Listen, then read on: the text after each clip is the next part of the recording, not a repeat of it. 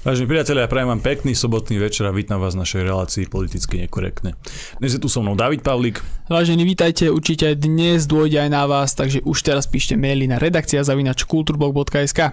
A je tu s nami aj náš pravidelný host, poslanec Národnej rady Slovenskej republiky Milan Mazurek. Pekný večer prajem všetkým našim divákom a veľmi sa teším na dnešnú spoločnú reláciu.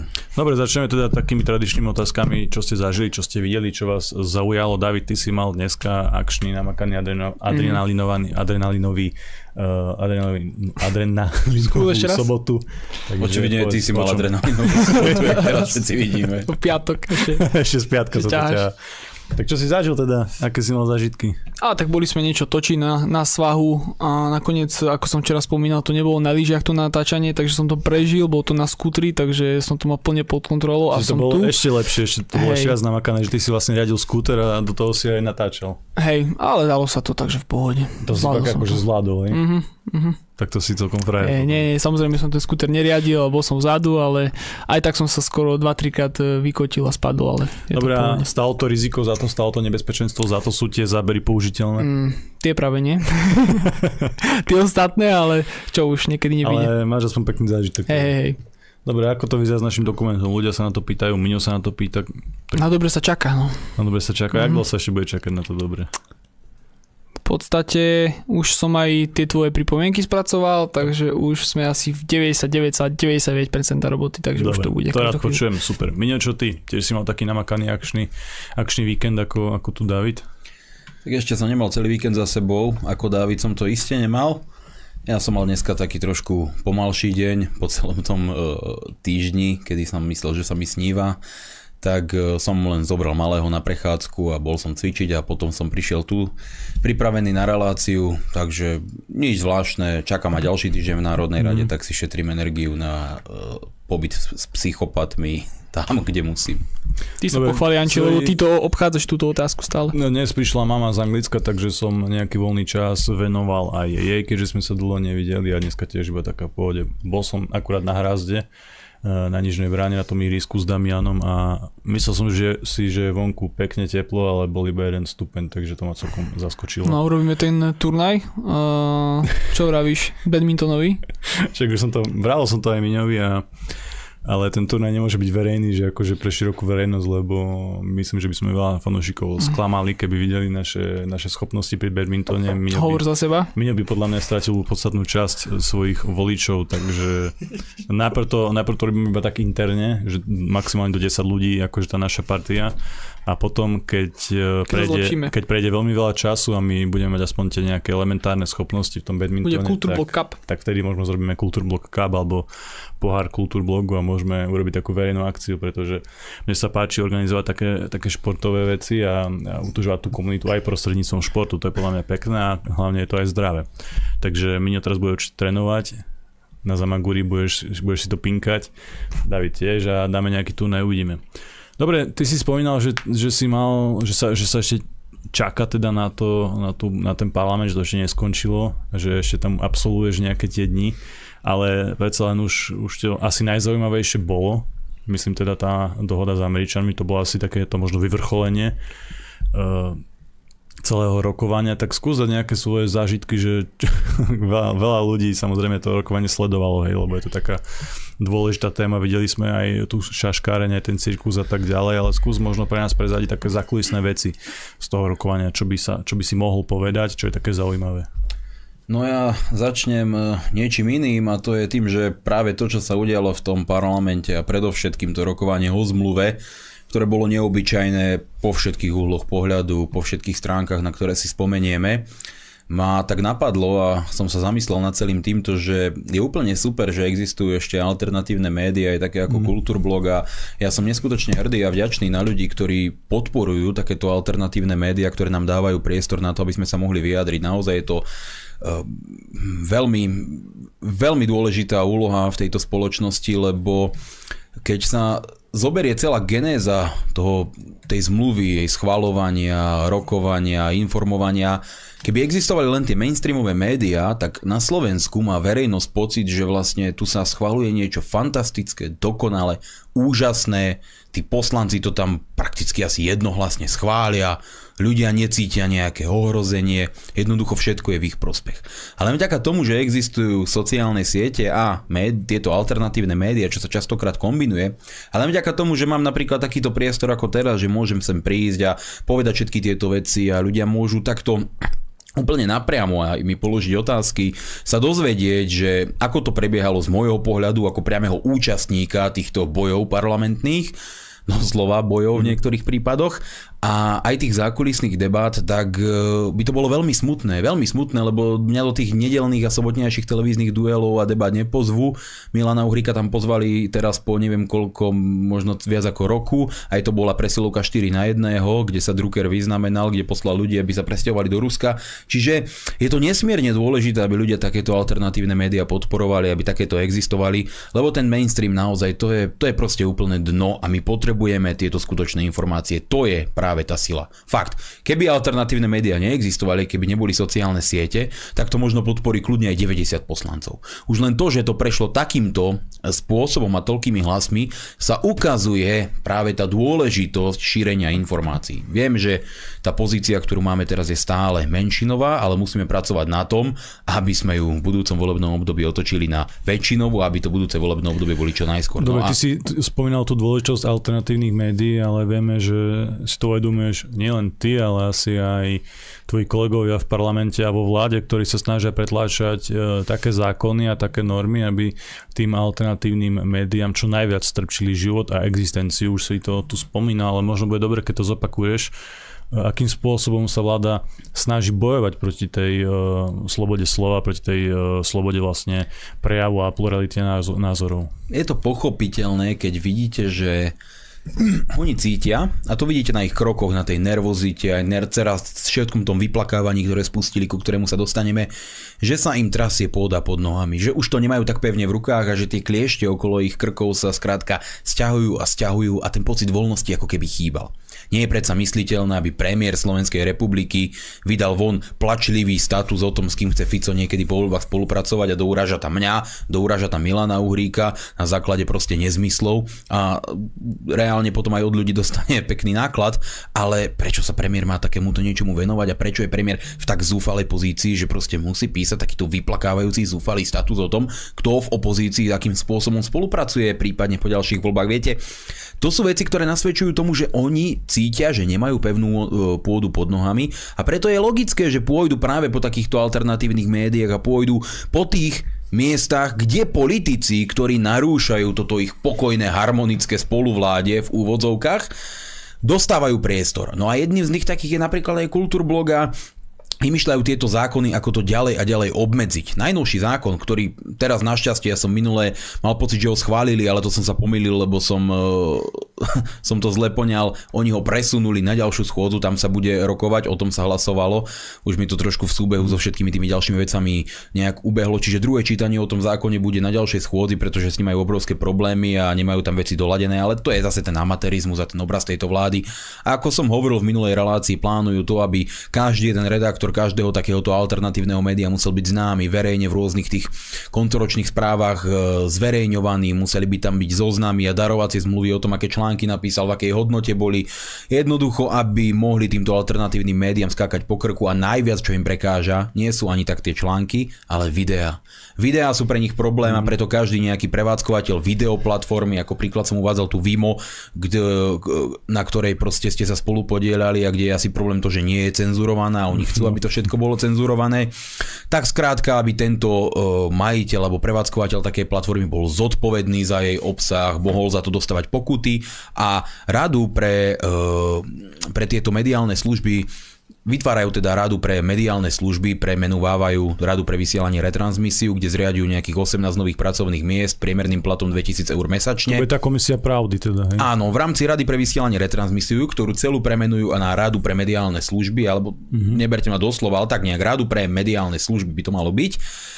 Tak v rámci tejto rady vytvoria ďalších 18 nových pracovných miest, alebo 17 a jedno na ministerstve kultúry, kde, ako hovorím, 2000 eur priemerná mzda Majú, dokonca majú vyčíslené, že chcú im nakúpiť notebooky za 1500 eur, monitory za 380 eur. Inak mňa by zaujímalo, že aký monitor za 380 kupujú. Ja mám telku za 320 mm-hmm. a je dosť veľká.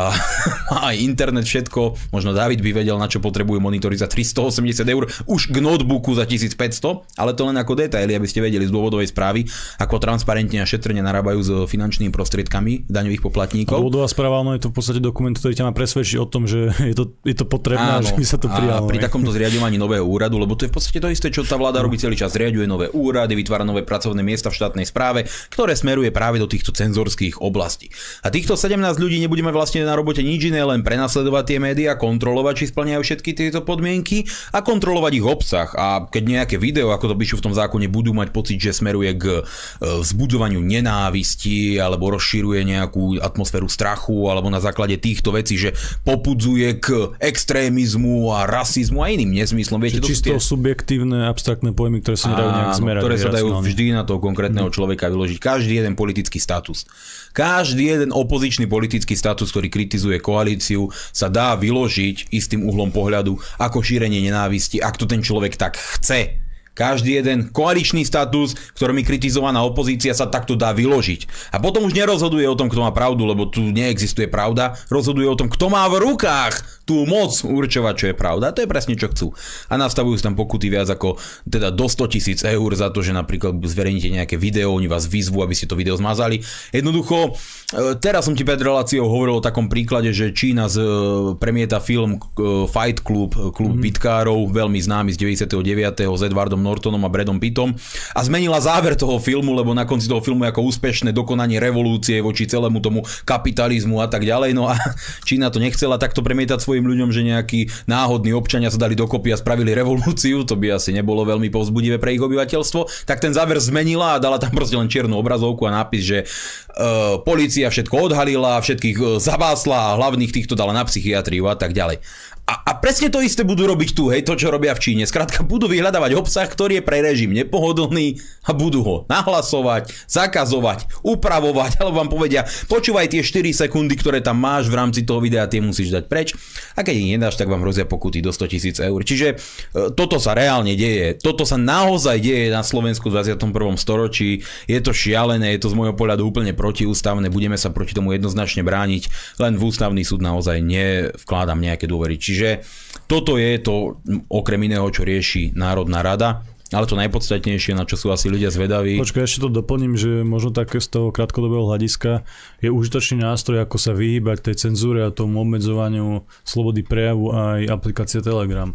Nechcem povedať, že to je najlepšia aplikácia na svete a tak ďalej, ale nás e, tam nikto neobmedzuje, my tam fungujeme zatiaľ bez cenzúry, takže my tam tie skúsenosti máme naozaj veľmi dobré a slobodne tam pridávame hociaký obsah. Ak vás zaujíma naša tvorba, ak chcete byť s nami stále v kontakte, v kontakte a keď chcete mať tie informácie priamo od nás, tak určite si stiahnite Telegram a určite tam sledujte Kultúrblok. Súhlasím. Súhlasíš, dobre. Som myslel, Sledujte, že, môžete sledovať aj mňa. Myslel som, že, že povieš, že Telegram je nejaká fašistická aplikácia, ktorú používajú iba pravicoví extrémisti. to potom sú všetci tí, čo organizovali tú farebnú revolúciu v Bielorusku strašne pravicoví extrémisti. Čiže podľa niekoho možno áno. Dobre, uh, poďme teraz, ako si spomenul, k tomu, čo ľudí najviac zaujíma. No, ľudí určite zaujíma to, ako sa zmluva, okupačná zradcovská zmluva v Národnej rade schvalovala. Každý vie, že 79 týchto vlastí zradcov bolo za, Boris Kolár, po novom ho môžete volať aj pán zdržanlivý, sa zdržal, lebo vraj nemá názor. Ono je to asi zrejme veľmi ťažké po všetkých tých debatách, stanovisku generálneho prokurátora si vytvoriť názor na niečo tak jednoduché a zrejme, čo je z môjho pohľadu úplne šialené, zlé a zvrátené, ale tak aspoň vidíte, ako pristupuje k voličom. To je Toto... zvláštne inak, lebo jeho vlastne poslanec z jeho klubu, Patrick Lindard, on vlastne za jednu hodinu s pánom Naďom zmenil ten svoj názor o 180 stupňov, hej, on úplne otočil a vlastne nechal si to vysvetliť tak ako to on opísal tú situáciu, že mu to Naď vysvetlil a úplne teda zmenil svoj postoj. Hej. Je to zvláštne, že táto, táto stratégia nevyšla u Borisa Kolára, ktorý nakoniec ostal nepresvedčený a zdržal sa. Tak vidíš, proste Jaronať vie ako na to. U niekoho to zaberie, u niekoho zase nie. Boris Kolár ostal nalomený a sa zdržal. Čiže môžeme veriť jasnej týmto rozprávkam, ale môžeme sa k tomu postaviť ako dospelí ľudia, ktorí naozaj nemôžu opiť rožkom. Čiže uh, treba si povedať úplne na rovinu predtým, než rozoberieme ten proces a čo bolo na ňom pozitívne, čo bolo na ňom negatívne. A to je to, že Boris Kolár ani, ani z milisekundy, ani z milimetra mu nemôžete veriť, že by on to myslel nejak inak, alebo myslel to v tom práve naopak. To je ten najšpinavší, najpodlejší politický obchod z jeho strany. Jedna vec je nejaká Saska. Tá strana, kde proste Osusky z tej stoličky vystrelil, viete, sedím ja, Mirosuja, potom je pol metra proste medzera, hneď pán Osusky. Jak padlo to, že to bolo schválené, 79 poslan vyskočil, začal tlieskať, stojí. To je strana, ktorá je z môjho pohľadu absolútne nepriateľná v úplne inom vesmíre, strana vlasti zradcov, ale ona sa k tomu hrdo hlási. Oni sa fakt na nič nehrajú. Proste drogy, uchyláctva, veci. Idú si to otvorenie, milujú to, propagujú to, prezentujú to. A kto ich chce voliť asi ako oni, má na to slobodnú, slobodné právo. V Oľano sa taktiež na nič nehrali, to treba povedať na rovinu. Oni verejne deklarovali, že to idú podporiť a že s tým súhlasia a tak ďalej. A verte mi, väčšina tých poslancov to nečítala, lebo tí vôbec nevedeli, ktorá bije ale aspoň sa na nič nehrali. Všetci vieme, že no ako fakt je to banda úplne nepoužiteľných chudákov, ale hovorím, nerobili tieto mm. chameleonské triky. Lenže u Borisa Kolára je tá, ten postup úplne jednoznačný. Ja sa budem pred ľuďmi tváriť, že my máme voľnú ruku, my sme strašne demokratický klub, Zabezpečím vám, aby ste mali dosť poslancov na to, by to prešlo a to, to mi verte, to keď bola e, pred hlasovaním chodili hore dole, rátali prstami, tam to bežalo, porady, veci, poslanecké grémium a počítali, mali to presne do poslanca vyrátaného. A Boris Kolár vedel, koľkým poslancom môže povoliť hlasovať proti, prípadne sa zdržať a koľkým môže povoliť hlasovať, teda prikázať hlasovať za. A tak to presne aj dopadlo, že oni pred ľuďmi vytvárajú takú ilúziu, že ale veď my sme takí normálni, máme aj takých poslancov, ktorí sú proti, ale tak viete, no máme v tom klube až toľko tých poslancov, ktorí boli za, že to prešlo. To vôbec tak nie je. To je úplne jednoduchá skutočnosť. Keby to hnutie Smerodina malo nejakú hodnotovú nejaký hodnotový základ, tak bude za alebo je proti. Ale nie to, čo predviedli týmto úbohým ťahom na voličov, ukázali, že oni sú ďaleko horší, jak taká Saska alebo Oľano, lebo fakty sa na nič nehrajú, ale títo sa hrajú, hrajú pred ľuďmi falošnú hru a treba to povedať na rovinu, keby Boris Kolár nechcel, tak tá zmluva neprejde, lenže on to chcel a o tom to celé je. Tam nie je žiaden rozdiel nikdy v živote. Keď vás to čo len na sekundu napadne, nepredpokladajte, že Boris Kolár niečo myslí úprimne, keď vám to hovorí, alebo že mu môžete veriť, že on je naozaj iný ako tí štandardní politici, alebo keď mal takedy tie billboardy, že nevolím politikov, volím Borisa. Určite. Čiže toto tie, to, sme rodina úplne na úvod, naozaj najhoršia, najhoršia z celej tejto koalície, čo sa týka toho chameleonstva. Ale treba si povedať aj jednu inú zásadnú vec. Obrovské množstvo ľudí vyjadrovalo svoje názory, protestovalo pred Národnou rádou, boli tie protesty, môžeme sa k ním dostať tiež o mhm. oddelenie, ale naozaj obrovská vďaka všetkým ľuďom, ktorí prišli. Fakt som vám zaviazaný za to, ako ste ukázali tú úžasnú jednotu a odvahu. E, nastala teda chvíľa, keď sa o to malo v Národnej rade rokovať a vybuchli tam emócie, stalo sa to, a čo bol taký podľa mňa spúšťač toho celého, že títo fašistickí vládni poslanci, táto lúza medzi lúzou na čele so Šeligom, lebo tento inicioval ochotne v procedurálnom návrhu, zamietla možnosť vystúpenia generálneho prokurátora. Človeka, ktorý tu má dbať na to, aby sa tu dodržiavala spravodlivosť, aby bol výkon nejakého dozoru, keby jednoducho e, výkon nad uh, vymáhaním práva a zákonov v štáte funkčný, tak tomuto človeku, ktorého si oni sami zvolili, odmietli dať slovo. Ten človek nechcel urobiť nič iné, len prečítať svoje stanovisko, svoje právne stanovisko. Asi nikto nemôže spochybňovať to, že je odborník. Toto sa udialo v Slovenskej republike s vládou, ktorá si hovorí, že je demokratická vláda zmeny. Už len za to si naslúžia, podľa môjho názoru. Môžeme to odhľadať v tom, že sa báli, že Žilinka je autorita, je to generálny prokurátor že by to mohol mať, že by to mohol zanechať dojem v niektorých poslancov, ktorí boli takí nalomení? Keď som si otvoril stránku Národnej rady, keď som bol v kancelárii a bola prerušená tá rozpráva a chcel som vidieť, že, e, či, čo sa live deje, tak mi tá stránka nešla. Proste to bola preťažená. Obrovská časť ľudí na, na Slovensku sledovala live. A keď som si zapol cez YouTube live prenos e, v rámci Národnej rady, tak bolo 4500 ľudí online na YouTube čo štandardne pri prejavoch alebo pri prebehu rokovania v Národnej rade, keď som tam videl 400 ľudí online, tak to bolo, to bolo fakt, že veľa. No 10 násobne minimálne viac. Oni vedeli, že tá rozpráva je ostro sledovaná a vedeli, že keď dajú Žilinkovi slovo a predpokladali, ako sa k tejto zmluve postaví a odborne, argumentami, právnymi podkladmi to tam rozseka na kusy, čo aj reálne urobil, tak to veľmi zlý dojem pre túto vládu vyšle uh, voči slovenskej verejnosti. Skrátka budú vyzerať ako úplní blbci a hlupáci, lebo oni vedeli dobre, že tam nepríde nikto s erudíciou, na úrovni pána Žilinku, ktorý by dal protiargumenty v takej istej kvalite, no lebo to skrátka nie je možné. Čiže oni mu skrátka zarezali to slovo, pretože sa báli, že tá rozpráva, ktorú on odprezentuje, bude mať hlavne do budúcna fatálny vplyv na ich ďalšie vládnutie pre Slovenskú republiku. A v tomto mala tá rozpráva význam, v tomto bola skrátka jej sila, že aj keby tá rozpráva v tom danom momente nezastavila ratifikáciu tej zmluvy, alebo ju nejak výrazne neovplyvnila, šance boli skutočne malé, nenahovárajme si, že hej, tak ale vyslala silný signál do budúcna a preto oni tomu Žilinkovi zarezali tú rozpravu. Čiže zachovali sa ako obyčajní totalitní bolševickí chudáci. Nič viac, nič menej. Je jednoducho absolútne dno, odpad spoločnosti. Nikto iný by sa takto nezachoval. A teda potom vybuchli tie emócie, videli sme uh, to blokovanie pultu, náhle vyskočila Cigánikova so žiakom, s tou kežmarskou ukrajinskou vlajkou, záleží od uhla pohľadu a od toho, čo sa v ich jednoduchých hlavičkách deje. A v tomto momente treba povedať jednu e, dôležitú vec. Hej. Všade sa píše o tom, že teda Marian Kotleba a ďalší jednoducho vyskočili a e, zablokovali mm. ten pult, že to mali naplánované a tak ďalej, veď asi pravdepodobne hej. Ale nikto sa nezamyslel nad tým, že prečo mala, prečo mala Cigánikova a Žiak v plene Národnej rady ukrajinskú zástavu. Oni ju nosia len tak vo vrecku po ruke, že keď idú všade, ju majú, oni tiež nemuseli niečo plánovať a toto im možno prišlo do ruky, že vtedy si povedali, že ideme tam vyskočiť, ale keby sa aj toto neudialo, podľa mňa ju tam niekde rozprestrujú, jednoducho mali ju tam z nejakého dôvodu. No, počkaj, a nad tým sa... Oni to teda plánovali a aj napriek tomu teda, že asi to plánoval Žiak, hej, lebo uh, on tam vyťahol cigaňku a náhodne tam iba pribehla.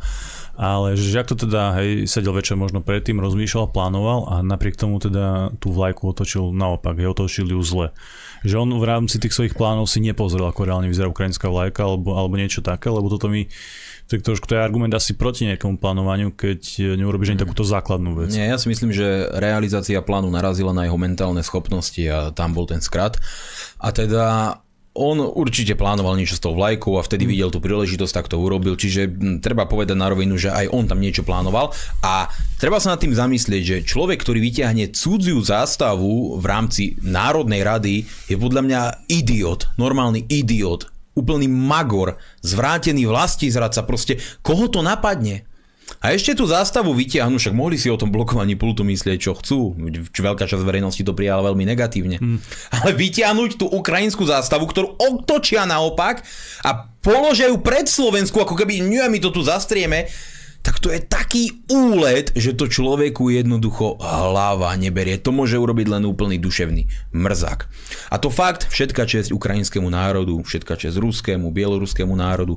Každý z týchto národov je našim bratským slovanským národom a mne ako človeku, ktorému záleží na miery a na slovanskej spolupráci trhá srdce, že práve medzi týmito národmi sa vyvíja toto napätie a že sa tu normálne čoraz častejšie hovorí o vraždení sa Slovanov medzi sebou. To je, to, to, to je hrozné pomyslieť. Naozaj, každý z tých týchto národov je pre nás bratským a ani tí Ukrajinci si nezaslúžili, aby takéto dve nepodarené individuá toto tam predvádzali svojich vlajkov. Fakt, e, to, keď niekto na Ukrajine to vníma zle, tak treba predovšetkým sa otočiť na Cigánikovú so žiakom, že, že, že požiadať ich, aby už nikdy nebrali ukrajinskú vlajku do rúk, že fakt oni ťahajú do týchto vecí jednoducho túto zastavu. Fakt to nie je úplne vhodné.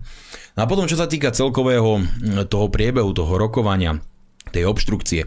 Ja musím povedať jednu veľmi uh, zásadnú vec, ktorá mi prišla naozaj neférová. To to, že došlo mi niekoľko správ a nebolo ich málo, nebolo ich jedna, dve, bolo ich možno cez 10, kde mi ľudia vyčítali, že vy ste sa tam správali ako opice, vy ste to tam proste púšťali sirénu, vy ste to tam rozbijali, blokovali možno pult a...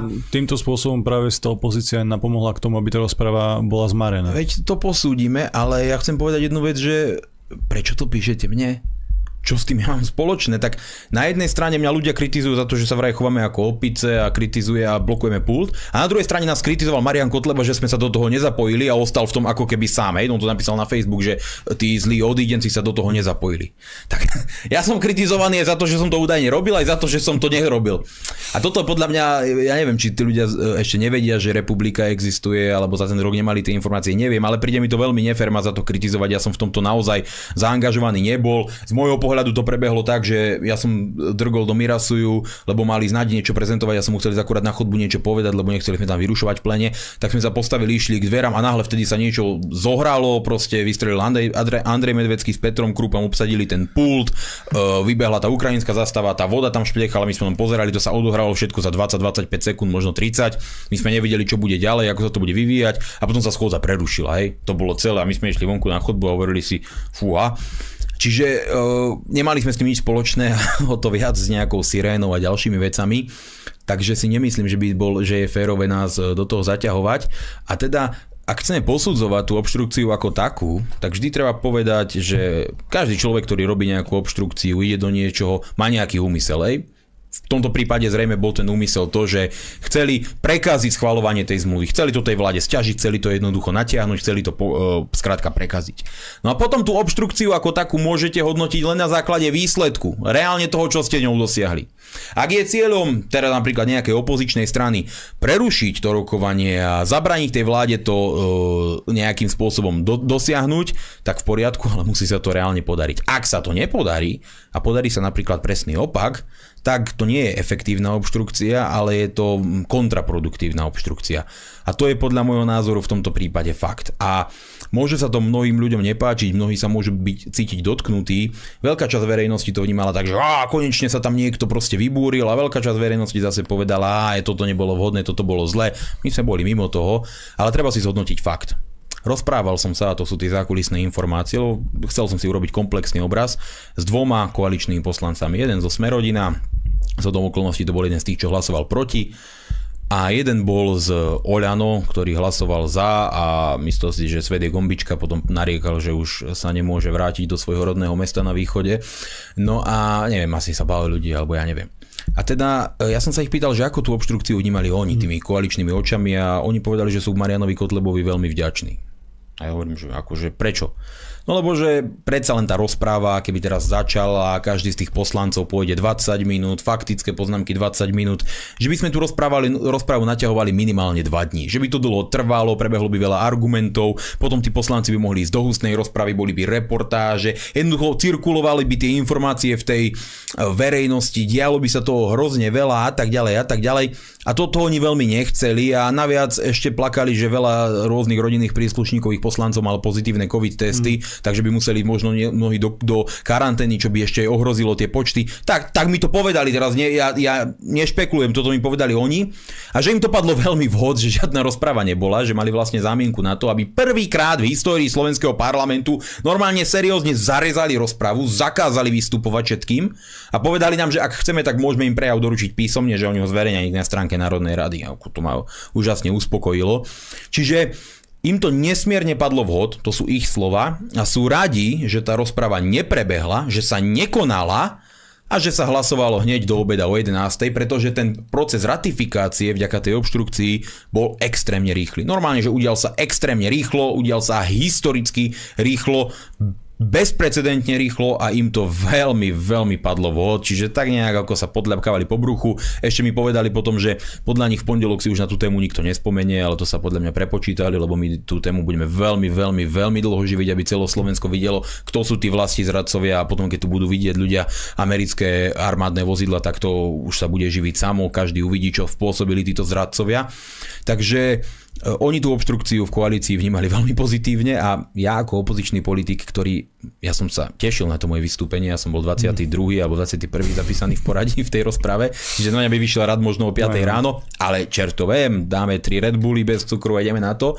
Ja som sa tamto tešil, lebo vo mne tak lomcovali emócie, mne to behalo hlavou večer pred e, tým rokovaním pred tým dňom jednoducho som ani reálne nemohol zaspať, som nad tým premýšľal celým, som to analyzoval, dával som si dokopy dve a dve, skúšal som sa vžiť do, do mysle takýchto vlastí zradcov, prečo to asi chcú podporiť, čo na tom asi vidia. A skrátka lomcovali mnou také veľké emócie, že to by boli asi jedné z najemotívnejších prejavov, ktoré by som v Národnej rade dal, no ale bolo to seknuté. Takže z môjho pohľadu opozičného poslanca mm mne to nepomohlo, naopak mne to uškodilo. Podľa môjho názoru vláde to výrazne pomohlo, podľa názoru vládnych poslancov im to tiež veľmi pomohlo. To, že sekli túto rozprávu, naozaj je to, ako, je to odporný fašistický e, krok, len zarezať tú rozprávu, ale oni získali argument pred verejnosťou, ktorým to dokážu ospravedlniť a to je to, čo potrebovali.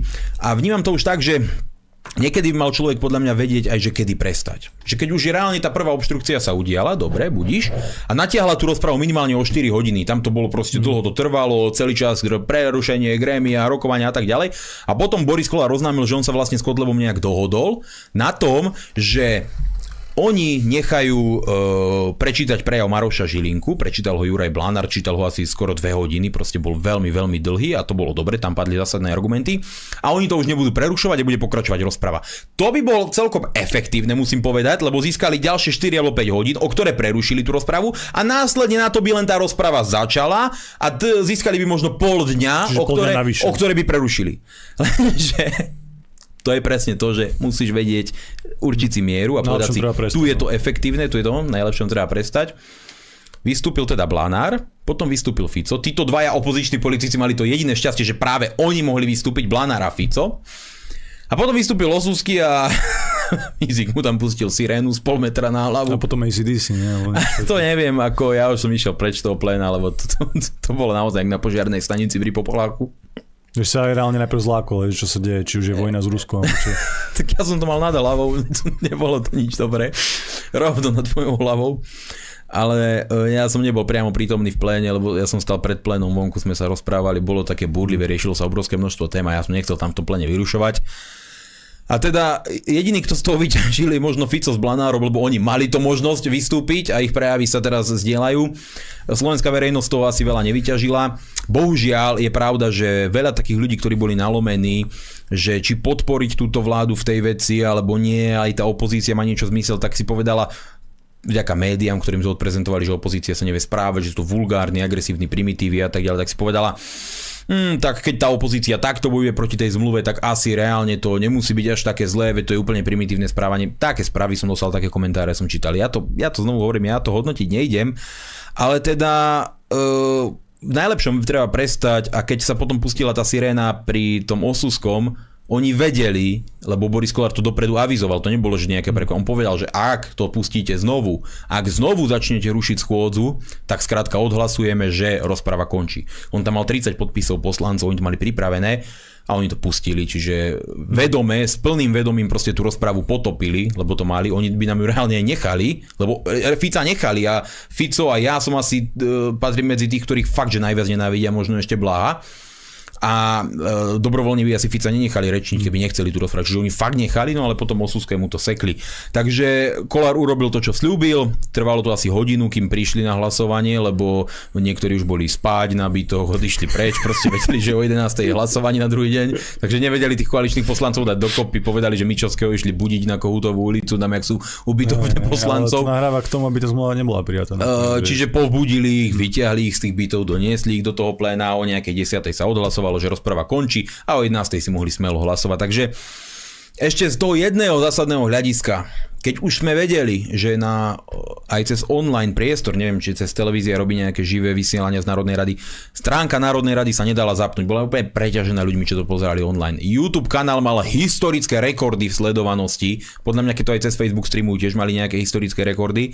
A my sme mali ako opozícia priestor tam tie argumenty možno objasniť ľuďom, ktorí za normálnych okolností nesledujú tú Národnú radu, možno nevideli, mohli sa dostať novým argumentom, že aj, aj keby to nemalo vplyv na schválenie tej zmluvy ako takej, tak aspoň tá rozpráva mohla ešte viac ľudí poštvať proti tejto vláde do budúcna a mohla výrazným spôsobom pomôcť tým veciam. Čiže my skrátka vieme, že bez rozpravy to opozícii uškodilo. S rozprávou by to možno vláde neuškodilo reálne. Možno áno, možno nie, šanca bola malá, to si povedzme na rovinu, ale opozícii by to mohlo výrazne pomôcť. No a rozpráva nebola. A ja sa zamýšľam ešte na taký, takú vecu, že vlastne keď ehm, sa o tejto zmluve rokovalo koľko, možno pol dňa, reálne v tom parlamente ten, ten proces, hej, ten vrchol. No, boli len dve vystúpenia k tej no, zmluve. Tá, Na ďobe nerátam, lebo to sa nedalo počuť. A už tak... to bolo prijaté, tak ako to vníma to zahraničie, vieš, že Slovensko v takom rýchlom čase túto zmluvu prijalo, ešte prezident, prezidentka to veľmi rýchlo podpísala, takže to vyzerá, že sme dosť takí uh, nadšení z tej zmluvy, lebo keby sa o nej rokovalo 3 dní, tak aj do toho sveta dáme trošku iný signál, keby 3 dní boli nepokoje, hej, nejaké protesty a tak ďalej.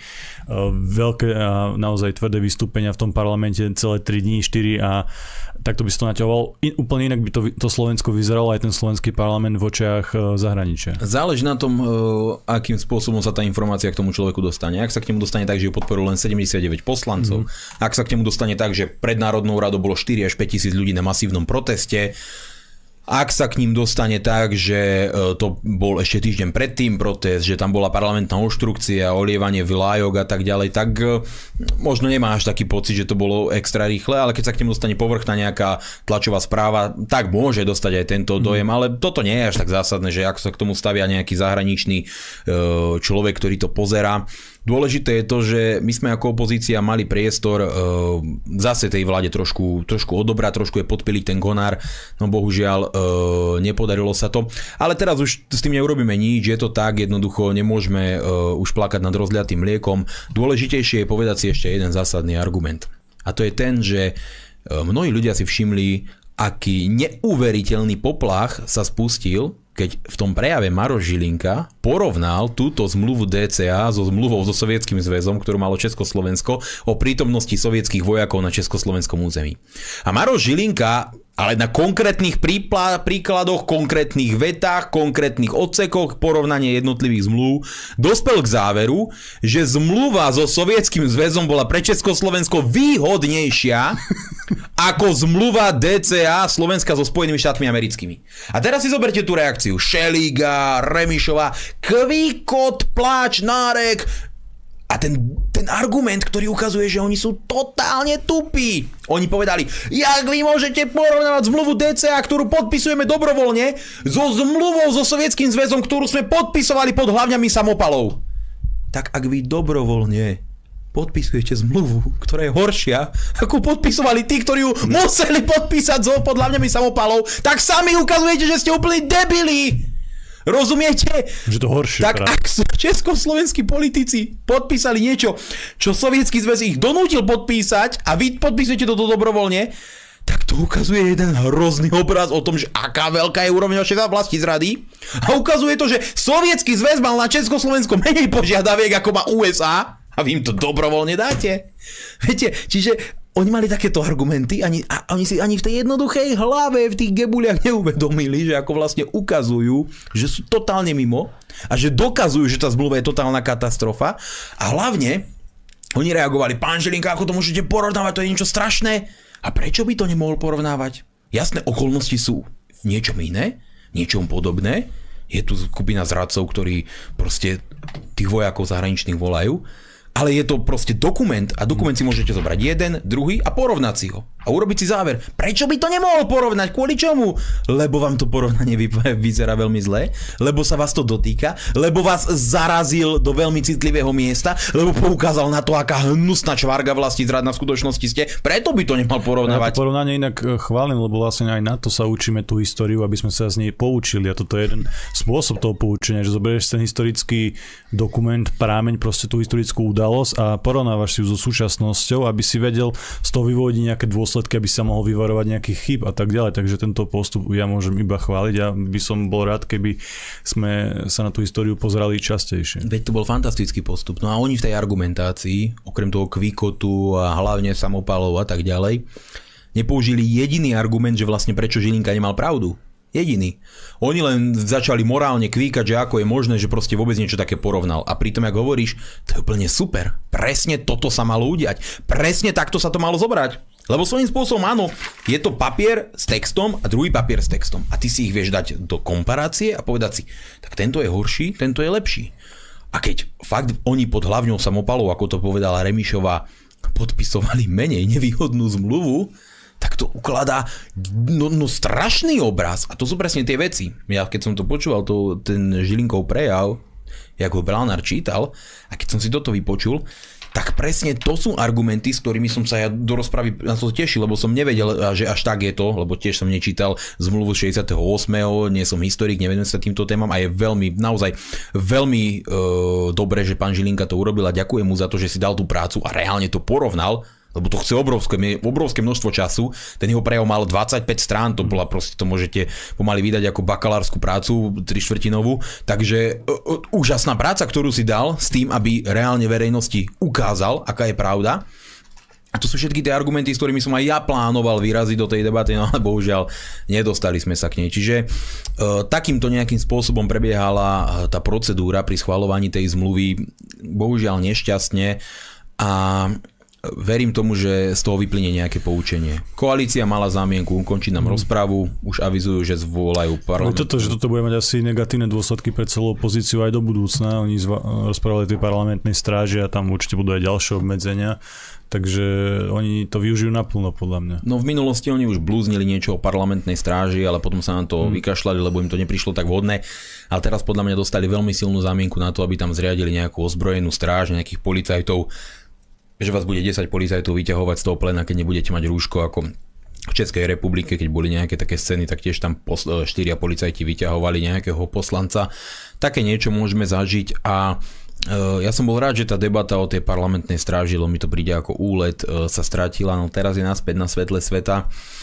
A problém je nie len tá parlamentná stráž, problém je ten, že keď už títo vlasti zradcovia budú otvárať rokovací poriadok a teraz sú tak súdržní mm. a pripravení, lebo niekoho neznášajú, tak verte mi, že to nebude jediná vec, ktorú si voči opozícii nájdu. Tam si nájdu tých vecí o mnoho viac a budú postupovať skrátka radikálnejšie, tvrdšie a určite z nej opozície viac a viac uh, urobia len takého fackovacieho panáka, čo ma veľmi mrzí a má, preto, preto o tom je tá taktika, o tom je to vyhodnocovanie, o tom je ten prístup, že niekedy hurá efekt nie je to úplne najlepšie riešenie, ja viem, emócie sú ťažko ovládateľné, je okupáciu našej vlasti, veľmi ťažko to všetci znášame, ale vždy treba proste voči tomu protivníkovi pristupovať inteligentne, lebo keď to dopadne tak, že vlastne vy si vôbec nepomôžete a dáte mu všetky argumenty a všetky zbranie preto, aby to verejnosti vedel predať, že vy ste ten zlý a on musí voči vám zakročiť a zobrať vám vaše práva opozičného poslanca, tak on to s radosťou urobí.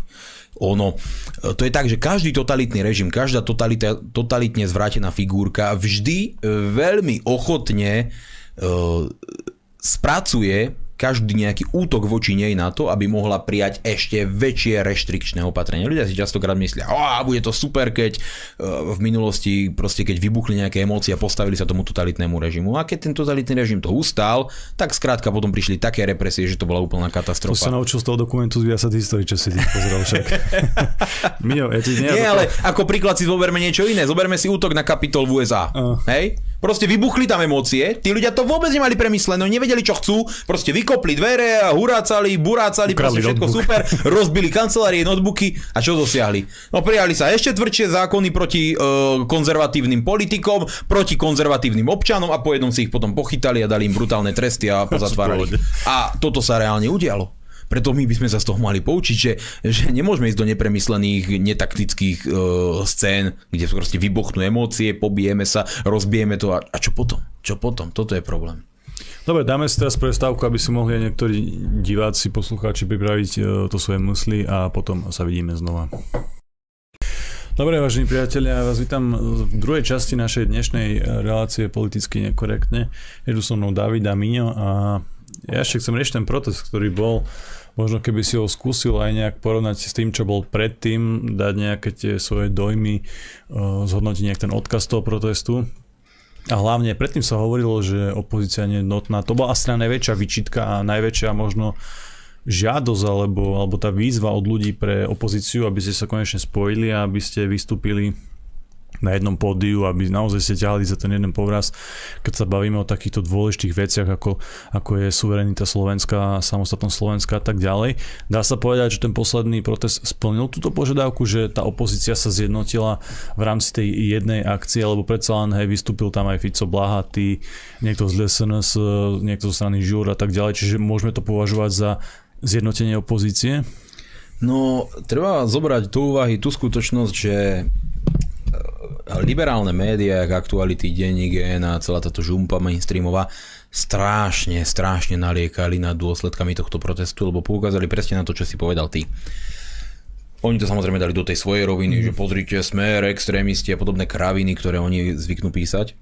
Ale ide o to, že skutočne došlo k tomu, po čom ľudia už veľmi, veľmi dlhú dobu volali a čo sa nepodarilo na tom proteste predtým, keď som hovoril, že mi je ľúto, že niektorí tí opoziční kolegovia proste ostali v tej budove aj napriek tomu, že ich ľudia volali von. Tuto bolo naozaj tak urobené, že e, na proteste sa zúčastnili fakt všetky opozičné strany, Vystupovali tam, ako hovorí, že aj ľudia zo Smeru, vystupoval tam Robert Fico osobne, vedľa neho, veď ho asi uviedol e, člen predsedníctva Hnutia Republika Peťo Marček. Čiže e, fakt to bolo tak, že nikto sa nikde neskrýval, nikto sa na nič nehral aj ten smer, proste tí poslanci, aj my, aj každý proste prešli celým tým davom medzi tých ľudí, nikto ich nezbil, nenapadol, to by sa asi Matovičovi nepodarilo. A teda, a to nehovorím preto, že by tí ľudia na tom proteste boli nejakí zlí agresívni, to by sa Matovičovi nepodarilo podľa mňa nikde, ani v Poprade na námestí, keby zajtra odišiel. Čiže to je tak všeobecné, že Matovičovi by sa to nikde nepodarilo. A teda vystúpili tam všetky tieto opozičné strany, čo vnímam veľmi pozitívne, nie preto, že by my sme teraz uh, sa nejak uh, formovali do jedného, do nejakej jednej strany alebo niečoho, nejak sa, ja neviem, proste integrovali, veď každá z našich strán je nejakým spôsobom iná, každý máme trošku iné pohľady, iné programy, ale tu je presne ten dôsledok toho, čo som celý čas hovoril, že aj napriek tomu, že v minulosti sa toho veľa udialo, že si máme za minulosť veľmi veľa čo vyčítať a ja by som tu mohol veľa dlho hovoriť, dnes nie je priestor, skutočne nie je priestor, keď sa bavíme o úplnej likvidácii základných ľudských práv a okupácii našej vlasti cudzou armádou, proste hádať sa teraz kvôli nejakým kauzam z minulosti, na to bude čas veľmi veľa času niekedy v budúcnosti, pretože tu ide o elementárne prežitie. Čiže tá potreba vyriešenia toho najakutnejšieho problému ide úplne dopredu. To máte tak, ako keby ste teda dnes dostali infarkt a zároveň viete, že proste ste e, popálení niekde e, na ľavej ruke. Tak čo riešite? a chcete prežiť, tak riešite najprv ten infarkt a potom keď sa dáte dokopy, tak si môžete ošetriť tú popáleninu na ľavej ruke. A toto je presne ten metaforický príklad na súčasnú opozičnú situáciu, že dnes bohužiaľ nie je priestor riešiť takéto veci. Bolo by super, keby sme žili v pokojnom, normálnom, stabilnom štáte, ktorý sa nám nerozpada pred očami a ktorý neokupuje cudzia armáda a jeho vlastní predstaviteľia v Národnej rady ho nezrádzajú ako judáši a mohli si vykrikovať základe nejaké politické stanoviska, či je lepší ľavicový či pravicový program program a podobne, ale fakt na to teraz nie je čas. A z toho dôvodu bolo dôležité ukázať to, že opozícia dokáže v týchto najzásadnejších veciach a najzásadnejších momentoch ukázať tú jednotu a vystúpiť jednotne za tú spoločnú vec, lebo to je to, čo máme spoločné. To je presne to, čo nás spája. Túžba zbaviť sa tejto hnusnej, odpornej, totalitnej vlády. A to je vec, ktorá nespája len opozičné subjekty, a podľa mňa spája aj väčšinu obyvateľov Slovenskej republiky. Veľkú väčšinu obyvateľov Slovenskej republiky. A o to by sme sa mali teda naďalej snažiť. Takže toto bolo veľké pozitívum toho protestu a pozitívom druhým je to, že novinári z toho majú hysterické záchvaty. Vždy, keď vidíte, že oni kvičia, plačú, tak ako aj teraz, že niekto sa uh, zle správa k nejakým koaličným zradcom, tak jednoducho viete, že e, sa to robí dobre. Robí sa to dobre, lebo keď novinári plačú a nariekajú títo mainstreamovi, o ktorých viete, že sú radikálne protislovenskí a proti nám, tak viete, že sa asi tá politika vyvíja dobrým smerom a to je taký ten indikátor, ktorý treba sledovať.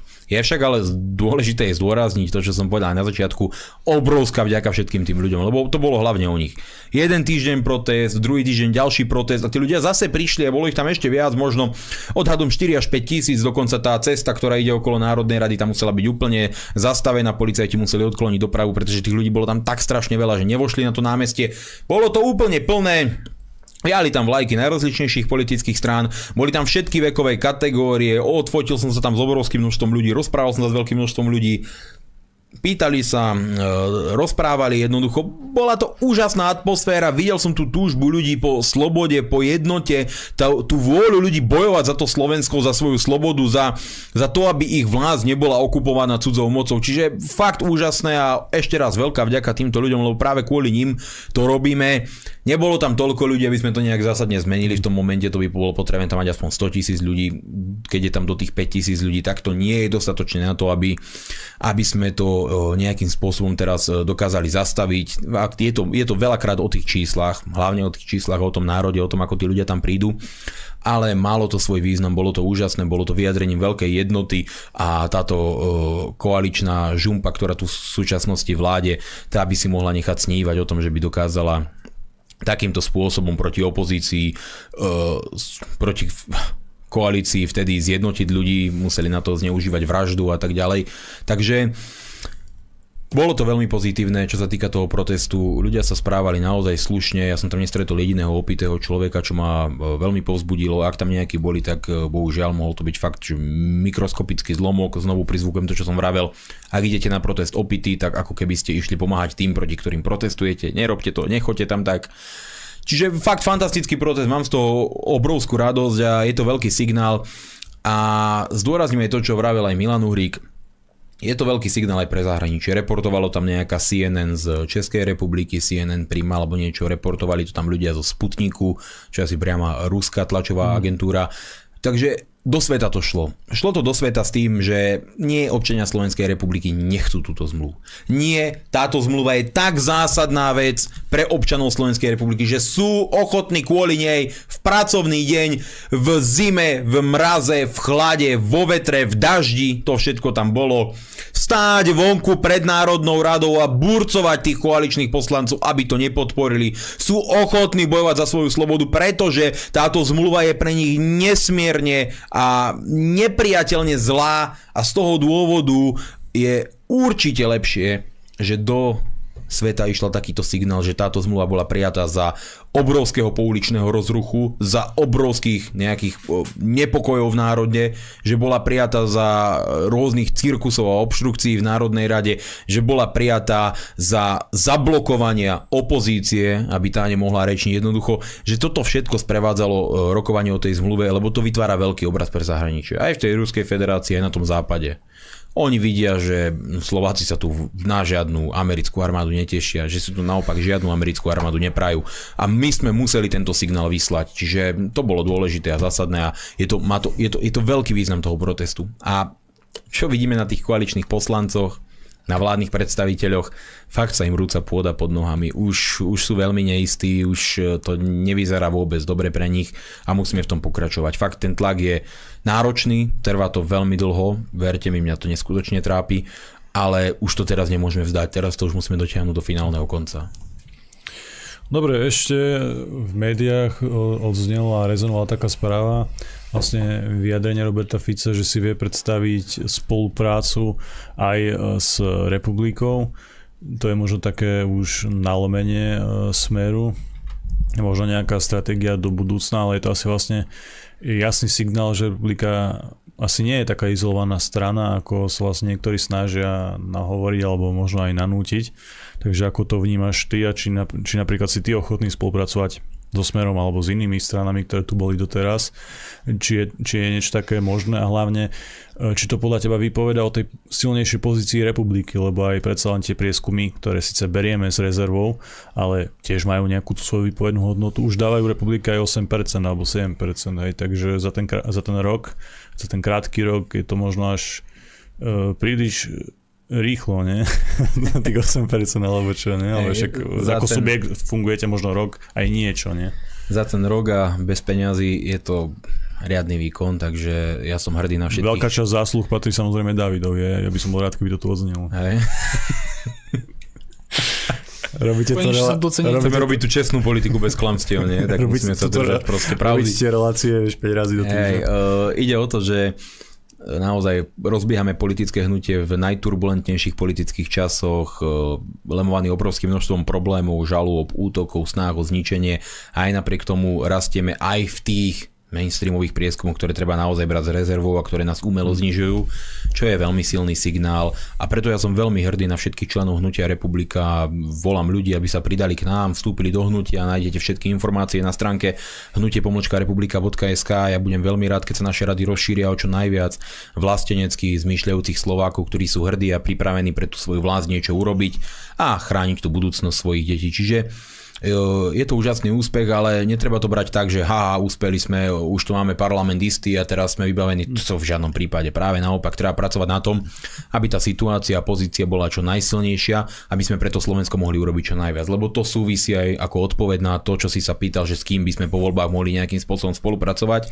A práve to je ten rozhodujúci faktor. Čím silnejší budeme, tým lepšiu pozíciu by sme si vedeli v budúcej vláde nejakým spôsobom vydobiť a presadiť čo najväčšie množstvo nášho programu, získať čo najviac ministerstiev a mohli sa tak zasadiť o to, aby sme to Slovensko posunuli k lepšiemu z toho nášho pohľadu, ktorý sa môže v časti e, líšiť od nejakých potenciálnych koaličných partnerov. Hnutie republika nikdy nebolo izolované a jediný, kto s nami e, nejakým spôsobom odmietal spoluprácu, boli tí istí, s ktorými sme odmietali spoluprácu my, lebo e, viete, spolupracovať s Oľanou, to je ako pripnúť si na nohu psych, psychiatrického pacienta, to nemá vôbec žiaden význam a potom, čo na Slovensku spravili, ja sa budem veľmi diviť, keď prekročia 5%, ale tak už nebudem povedať nič, nie som prorok ako niektorí lekári na Slovensku, alebo jeden lekár, takže uh, hnutie republika nebolo izolované a spolupráca s Osáskou, s progresívcami a tak ďalej, to proste uh, neprichádza do úvahy, čiže tieto liberálne strany vylúčujeme. A zvyšok nemá zmysel nejakým spôsobom vylúčovať, pretože ona tá otázka stojí úplne jednoducho. Ak by sme dnes povedali, my so Smerom nejdeme, my nejdeme s hlasom, my nejdeme s tamtými, s tamtými, bolo by to veľmi silácké, jednoduché gesto, mm-hmm a potom mi ľudia dajú otázku, a s kým teda idete? a čo im Ostávajú už iba za ľudia sme rodina. Hej, no a, a, a, čo im odpoviem? Hej, čiže uh, vy môžete vylúčovať, ale ak vylúčite jedných, ostávajú vám len druhý. A teraz uh, môžete nariekať, dobre, tento nie je ideálny koaličný partner, nie je dobrý, má takú minulosť, toto a toto sa dialo, museli by sme v programe jasne vymedziť antikorupčný postoj a tak ďalej, proste rôzne veci, o ktorých sa dá rozprávať, lenže teda ľudia sa budú pýtať, ak chcete niečo presadiť, alebo chcete byť do nekonečna v opozícii. Mňa to opozícia ničí a rujnuje už, lebo veď vidíte, že to je náročné na psychiku, zdravie a čo všetko po vás robia. No, no je pravda, že aj tie skutočne národné subjekty, do ktorých e, nerátam SNS-ku, tak v podstate vždy stavali tú svoju stratégiu politickú, na, ktorá vedla k izolácii hej, a k tomu, že v konečnom dôsledku sa nič nedalo spraviť.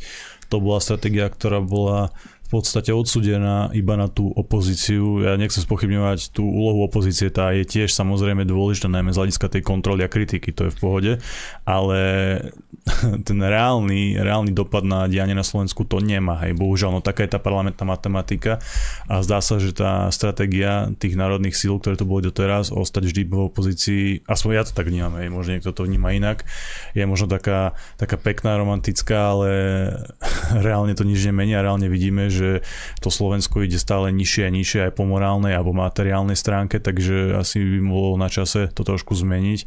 A ja musím teraz fakt povedať, že som rád, že sa to darí a dúfam teda, že to ale vyjde, hej, že netreba to mňa nejak posrať, ako sa o hovorí. Vieš, je to veľmi jednoduché, že ak ty si povieš, že teda uh, len aby si nenaštval určitú časť voličov, ktorí si povedia, že nevedia si predstaviť tvoje spojenie s takou alebo s takou stranou a budú radšej zrejme, ak by ťa mali v opozícii a do nekonečna si v tej opozícii kričal, tak zatiaľ, čo ty budeš v opozícii, tak tie ostatné strany, dobre, oni budú vládnuť. Nechcel si, dobre, oni sa spoja s inými a budú vládnuť a budú príjmať zákony a tak ďalej, budú tam mať medzi sebou liberálov, budú obmedzovať ďalej slobodu slovu a tak ďalej. A ty budeš hrdo v opozícii, oni si budú do teba utierať topánky, kopať do teba a za ten čas uberať ľuďom práva. A aj tí voliči si povedia, no tá na čo ja volím tých cirkusantov, keď oni vlastne tam len prídu a furcu v tej opozícii rozpráva a nič nepresadia. Viete, už aj keď ste v koalícii a presadíte aspoň jeden zákon pre ľudí, tak je to vždy viac ako 4 roky v opozícii, keď nepresadíte nič. Rozumiete? Už to ste urobili pre ľudí viac ako keď ste len v tej opozícii. Čiže cieľom každého e, racionálne zmyšľajúceho hnutia musí byť dostať sa do vlády a vymedzovať sa teda a rozdielovať a povedať s tým nie a s tým nie, s tým nie. Tu teraz jednoducho e, okrem nejakých zásadných ideologických rozporov, že fakt žijete v úplne inej dimenzii ako my a Saska, tak e, tam na to nie je priestor, hej. Čiže e, je určite potrebné hľadať partnerov, ale treba si aj povedať na rovinu, že hnutie republika naozaj nie je nejaký prílepok nejakých silných, dlho etablovaných strán, ako napríklad Smer, alebo strán, ktoré majú úplne iné finančné možnosti, ako je hlas. Ale naopak, my sme suverénne a hrdé hnutie, ktoré zastupuje riadne tých svojich členov a voličov a my sme ochotní spolupracovať, len samozrejme je pre nás nesmierne zásadné a dôležité presadiť z toho nášho programu čo najviac a presadiť tých národných a konzervatívnych myšlienok do politiky čo najviac ako len bude možné. A potom vyvstáva tá ďalšia otázka logicky, koľko budeme mať percent vo voľbách, akú pozíciu budeme vedieť no. vydobiť. 6 percentami môžete vydobiť niečo, ale je to úplne iné ako s 11-12. Lebo môže teraz, o tomto celom môžeme si teraz dovoliť možno trochu filozofovania, napríklad Pellegrini dostane 20% a hej, príklad Republika 7, Smer 7, tak on sa môže vykašľať na, nejakú, na nejaký smer, na nejakú republiku, on si môže vládnuť s kým chce v podstate, lebo on sa snaží, uh, aspoň ja to tak vnímam, hej, hrať nejakú takú dvojitú politiku, on si povede môže vládnuť aj s progresívnym Slovenskom alebo s inou liberálnou stranou, s nejakým KDH alebo s niečím takým, nie? Keď sa No. dostanú do parlamentu, samozrejme. Je samozrejme jasné, že ten, ktorý má najväčšie výsledky, ten si potom rozdáva Mhm. karty podľa svojich vlastných spôsobov.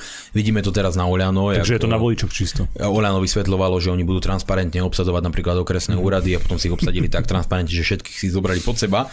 A to len preto, že mali tak silnú pozíciu, že tie ostatné strany to museli akceptovať, ak chceli ísť do vlády. A o tom to je aj v otázke o našej budúcnosti. Čiže čím silnejšie bude postavenie hnutia republika, tak tým lepšie sa to v budúcnosti bude dať a je nemysliteľné a bolo by úplne nekonštruktívne, hlúpe a naivné teraz sa vymedzovať napríklad voči Smeru alebo voči uh, hlasu nejak radikálne, pretože uh, bolo by ideálne, ak by sa národné, konzervatívne a vlastenecké síly dali dokopy a urobili vládu, no ale tak to nevyzerá v súčasnosti, že by mali takú silu, takže je, pretre, je preto treba hľadať cestu. Teda verím, že som e, nesklamal veľké množstvo nejakých e, naladených voličov, ale ja si myslím, že každý uzná tú jednoduchú aritmetiku. Ak presadíš aspoň niečo, presadil si viac, ako keď si nepresadil nič. A teda ľudia vás volia prečo? Aby ste niečo urobili, alebo preto, aby ste sedeli v opozícii a nariekali nad tým, aký máte ťažký život a ako po vás všetci idú. Čiže A byť, tá, 12 rokov, je byť 12 rokov v opozícii je predsa To mi už nepraj ako to. pridlo, hej, takže... Je Ja už na to niečo- nemám ani silu, lebo to, chápem. a hlavne to, čo sa tam deje teraz, to je, to je niečo strašné. Inak ja vám poviem ešte takú zakulisnú informáciu. Oni ma vyslovene nenávidia, to vám to je, že dávajú najavo. To len Blaha a ja sme najviac nenávidení poslanci, ale to nie je také, že divadlo, že haha, ja sa tam len možno s pár jednotlivcami dokážem rozprávať v tom zmysle, že vidím, že na tých ľuďoch, že proste keby mohli, že mi ich bodú nož do krku, oni ma neznášajú, nenávidia ma, oprvrhujú mnou, keď ma vidia, majú chuť si odpľuť proste na tých pohľadoch, oni sa mi nepozdravia, jednoducho tam je tak obrovská nevražu, vy ste v budove plnej debilov, jednoducho, ktorí vás neznášajú neskutočným spôsobom, hnusne vám to dávajú najavo pocítiť zo všetkých strán. A ja sa tam chodím medzi nimi, smejem sa im do tvári a potom im nadávam v tom pléne a nakladám, len je to pre človeka fakt už únavné niekedy trpieť ich tam, radšej keby tam neboli a boli tam nejakí normálni poslanci, nie? Proste, na čo tam asi je nejaký Polák alebo proste nejaký žiak, veď to, to, to je úplne zbytočné, treba to dať preč. Demokratických odtiaľ vypoklonkovať a e, vytvoriť novú, normálnu, príčetnú vládu. Dobre, tak čo David, dáme teraz asi prestávku. Tak Asi. to, tak to vidím ja. Tak daj prestávku nejakú zaujímavú, poučnú a tak ďalej a potom dáme priestor aj vám, vážení priatelia. Dobre, vážení priatelia, ja vás vítam v poslednej časti našej dnešnej relácie. Táto časť je venovaná už tradične vám a vašim otázkam. Klasika, telefón, David to už zobrazil, môžete nám volať. Keď nám budete volať, poprosím vás čo najviac vecne a stručne, aby sme dali priestor ďalším ľuďom. Samozrejme, komunikujte s nami len cez telefón a rovnako nám píšte maily na redakcia zavinač kulturblog.sk Dobrý večer prvému z vás, nech sa páči. Pekný večer. E, Dobrý, počujeme sa? Áno, máte priestor, nech sa páči. Dobrý, tak uh, mám tri otázky. Mhm. Najprv na Janka, Áno. ale hovorí, sme počúvali aj iné informácie než len Kultúrblok.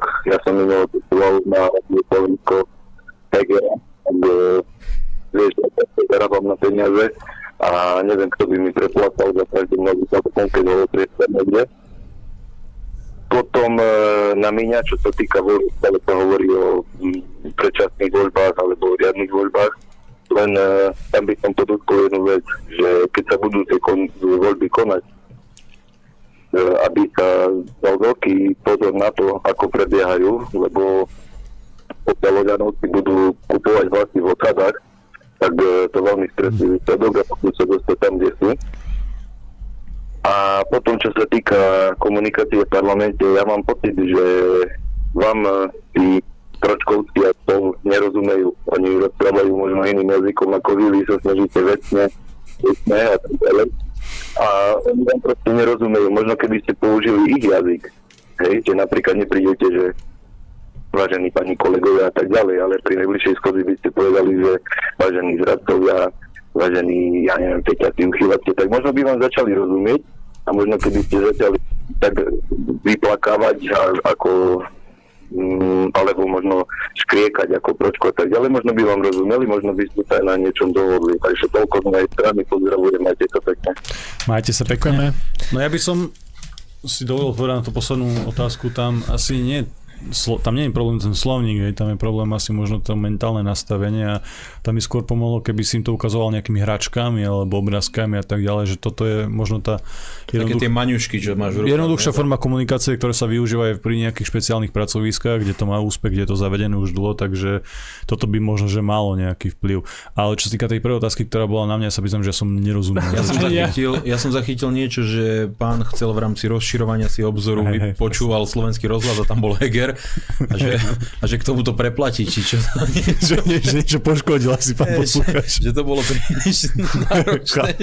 že, ale ja vždy, keď o tom hovorím, vás varujem, že môže to, môže to byť, môže to vo vás pustiť nejakú vlnu agresie. Ja tiež, keď snažím sa aj čítať denník a tak ďalej, ale napríklad keď hrajú oteckovia, ja vo mne sa zobudí ale fakt, že úplne agresivita, nekontrolovateľný hnev, alebo keď hrá televízia, manželka tu vzadu sedí v kancelárii, ona to môže potvrdiť, že keď ona niečo pozerá, nejakú telku, alebo keď to hrá, tak ja proste neviem prečo, je to proste prirodzená reakcia chemická v mojom tele. Strašný hnev, strašná agresivita, strašne nadávam, hádžem sa o zem, proste rozbijem všetko dookola, lebo hrajú tam zase tie sračky ako oteckové a je to podobne nezmyslí, keď tam, keď tam počujem, proste to je, to je koniec. Tak si nás obohatil skúsenostiami zo svojej domácnosti. Takže ako, tak, snaží sa zaujímavá zamyslieť, že... pozícia pre tvoju manželku, keď ťa vidí, ak sa hážeš, váľaš po zemi a... Dobre, pohode. Aj tak ma miluje. No. A, no ja vidíš, aspoň niekto ona musí. Tam bola ešte nejaká druhá otázka. No? Rýchlo odklon tému, keď už vieme, čo robíš doma. Uh, predčasné voľby tam, uh, aby nám neukradli tie hlasy, súhlasím s vami, môžu kupovať tie hlasy v tých osadách. To už som to aj videl.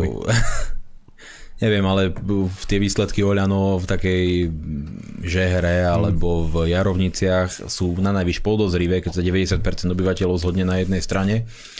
Takže súhlasím s týmto. Ja vždy odporúčam aj ľuďom, keď majú takéto podozrenie, vidia niečo takéto, aby rýchlo volali policiu, normálne to nahlasovali. Viete, tá šanca, že sa to vyšetrí je minimálna, oni už majú tie veci domyslené ale keď sme to aj vyhodnocovali v tomto e, volebnom období a zvažovali, že koľko vlastne tých hlasov bolo z tých osad, to nebolo ani do 100 tisíc hlasov. Hej, a to Olano získalo koľko, nejakých 800 či koľko tisíc hlasov. Hmm. Alebo tak si to pamätám, opravte ma, keď sa milím, fakt už e, človek to nenosí v hlave tie čísla. Čiže drvivú väčšinu, naozaj drvivú väčšinu hlasov ono získalo od e, normálnych Slovákov, ľudí, ktorí chodia do práce a ktorí si mysleli, že má to vyžde bojovať proti korupcii a nechali sa nachytať Čiže boli proste oklamaní. Takže my si dáme pozor na to, aby boli komisie obsadené, aby sa pri týchto voľbách nešvindlovalo, aby sa nejakým spôsobom neprelievali tie hlasy a budem rád, keď e, nám aj občania pomôžu potom pri strážení s týmito osadami. Ale to bude otázka aj výzva, ktorá pred nami bude stať neskôr. No a čo sa týka ešte tých e, pročkovcov, tak ja im som aj dneska napísal, alebo včera, keď som zverejňoval jedno video, že ja už končím s nimi nejakú snahu o argumentáciu. To je ako keby ste proste, uh, ja neviem, keby ste sa snažili opicu učiť robiť na počítač, ani to nie je dobrý príklad, lebo aj táto skôr Tam sú nejaké ako, šance. Hej, tam sú nejaké šance pri nich, to, tam sa naučí stláčať nejaké knoflíky. Raz som videl taký dokument, ako si opice mm. pamätajú čísla na numerickej klavesnici, čiže predsa len je to určitý progres oproti Pročkovi. Takže e, nemá zmysel sa nejakým spôsobom argumentačne doťahovať. Vidíte, ako oni zareagovali na špičkovo ozdrojovaný prejav pána Žilinku. To fakt ako keď opice reagujú na iné stádo. To, už boli sme radi, že sa nezačali vyzliekať. Možno to by pomohlo Pročkovi chápať, keby som nahý ako on vystupoval, ale to zase nechceme, lebo e, to by nebolo vhodné.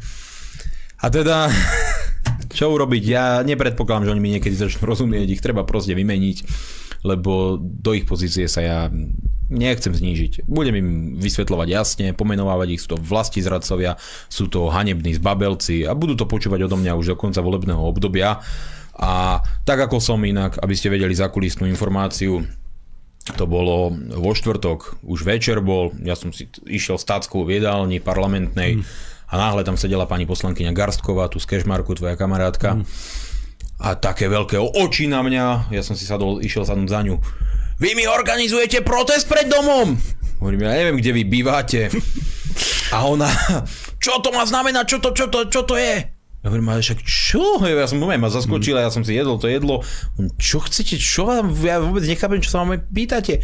Lebo že má policia ma chráni cez víkend, lebo mi organizujú niekto, že mi chce vybiť okna na dome. A čo to vravíte mne? Však chodte plakať vášmu predsedovi, čo ja s tým mám, nie? A ona, no ja si dám pozor, ja poznám tie kešmarské ksichty, ja si dám pozor. A ja hovorím, že pani Garsková, ma to fakt nebavilo. Ja nič pred domom neorganizujem, mm.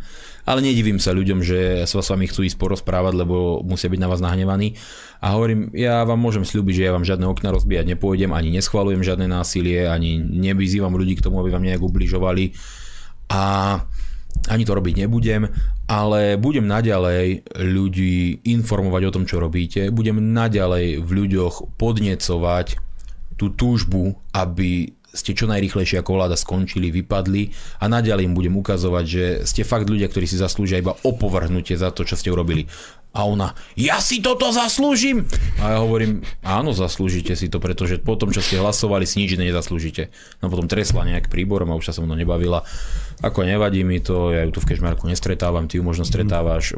Je to jej problém. To ako mne to príde uletené, že teraz u nás za niečo hlasuje, ľudia ju za to neznášajú a na mňa bude kričať. Čo ja mám veci na robote organizovať predo mňa Inak, protest, um, si to vypije sama, keď si robí problémy. Mňa napadla druhá tajná misia, na ktorú by sa mohol vydať David, hej, po tom, čo bola tá prvá zmarená, čo mu nie, čo ti nevyšla tá, tá sabotáž istých kruhov spomínali sa tu nejaké vlebné... Sabotovali jeho. spomínali sa tu nejaké vlebné podvody v osadách, hej. Tak keby si si obral na seba nejaký kostým nejakého deža a išiel to tam monitorovať niekde do Rakús. to by mohlo byť zaujímavá nie, skúsenosť. Nie, nie, ty by si mal robiť inak. Ty, ak budú kolovať tie hlasovacie lístky, tak tým budeš predstrkávať republika, republika, republika, vieš. A oni sa budú točiť. A, a, a to vôbec nebude podozrivenie. To je, to Alebo párkrát kardnou cigaretu vyrieši. Alebo nejak sa ich snaží presvedčiť, aby kružkovali Mazureka, ktorých vyhadzoval vtedy z tých vlakov, keď boli mm-hmm. tie hľadky. Ale tak taký, čo nevidia čítať, to by sa dal. Budeš mu kazať milé. Dajme priestor asi divákovi. Aha, niekto na linke, dobre. Nech sa páči, dobrý večer, počúvam. Pekný večer. Serus chlapi, nazdar, to je Juno Trnava, tak super, je vám tam veselo aj na tej také ťažké situácii, ktorú máme na Slovensku, ale pohoda. Uh, takto, v prvom rade Miňo, díky, díky za všetko, čo robíš, čo robí Hnutie republika a vlastne, že stále tá nádej pre tých Slovákov a Slovensko a normálne že v našej krajine ešte stále nezomrela. Ale chcem sa takto spýtať, čo sa týka uh, situácie. Čo je teraz ďalšie v pláne? Čo plánuje sa Národnej rade? A čo sa plánuje vlastne s týmto, s touto situáciou, s touto akože obrannou zmluvou? Lebo ako sa hovorí, že kúž železo, kým je žeravé, takže aby to nešlo do nejakého, do nejakého stratená.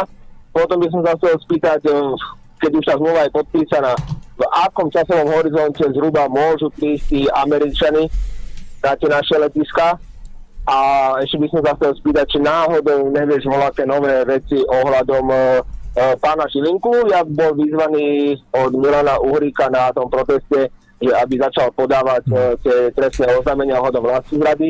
No a posledná taká len krátka republika sa rozrastá, čo som veľmi rád.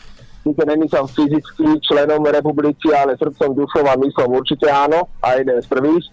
Ale každý člen, každá nová tvár je super momentálne v poslednej dobe teda získali veľmi dobrých odborníkov, veľmi veľké kapacity, ale čo sa týka nejakého spájania nejakých tých malých strán, ako je napríklad uh, Slovenské hnutie obrody alebo niečo podobné, že či sa niečo rysuje, či prebiehajú nejaké jednania.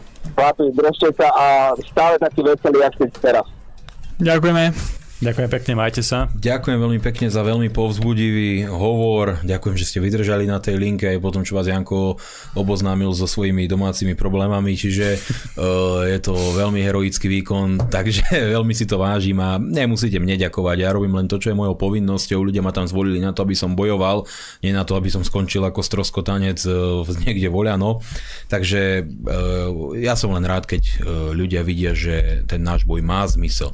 Nasledujúci krok musí byť referendum. Musí byť referendum, kde bude jasná otázka, či ľudia sú za vypovedanie tejto obrannej v úvodzovkách v skutočnosti okupačnej zmluvy. V priebehu budúceho týždňa by mali byť podľa môjho názoru nejaké zásadné rokovania a mohlo by to byť sfinalizované. Nie je to úplne na mne, aj tieto otázky budú viac menej padať e, na stranu smer, a uh, ja som pripravený a verím tomu, že aj všetci členovia Hnutia Republika a práve ľudia, ktorí sú zapálení ako vy v prvom momente, keď tá opozícia príde s tými hárkami na referendum, pustiť sa do maximálne rýchleho zbierania, aby to referendum mohlo byť zrealizované čo najskôr. V, tom, v ohľade toho referenda tu sa šíria mnohé dezinformácie a to ma zase mrzí. Ono to asi vychádza od jedného človeka, od toho ktorý nás motivuje vzdať sa mandátov a to je to, že e, ak tam budú napríklad tri otázky a jednu vyhodnotia napríklad tu o predčasných voľbách, že bude protiústavná, lebo však je zrejme, že Čaputová si také mm. referendum dá na ústavný súd, veď keď e, ústav, tá zmluva jej neprekážala. Rozumiete, americká prezidentka, nám sa neviem baviť. Tu už máme jeden zásadný precedens a to je, keď bolo referendum o rodine. Oni navrhovali štyri otázky a ústavný súd jednu vyškrtol a konalo sa referendum s troma otázkami. Čiže vy sa nebojte aj keby teda ústavný súd zase nejakým čachromachrom po dvochmesačnej lehote vyškrtol jednu otázku, no tak bude referendum s dvoma otázkami. Ten referendum to nepochová, toho sa vôbec nebojte, to vôbec nie je v hre. Vádia mi niekedy tieto dezinformácie, že sa takto šíri a v ľuďoch to zbytočne len podporuje nejaký pesimizmus, nemusíte sa toho naozaj bať. No a čo sa týka to, že kedy sa prídu nejakí Američania na tie letiska, ja neviem, e, podľa mňa to už môžu teraz realizovať, keď je to oficiálne ratifikované, nasledujúci deň by to malo byť platné, možno vyhlásené v zbierke. Ja to vnímam tak, že teraz budú tie vojenské cvičenia a veľa, veľa tých vojakov sa už tých vojenských cvičení ako keby nebude vracať, ale že tu už ostanú mm. ako istá posádka.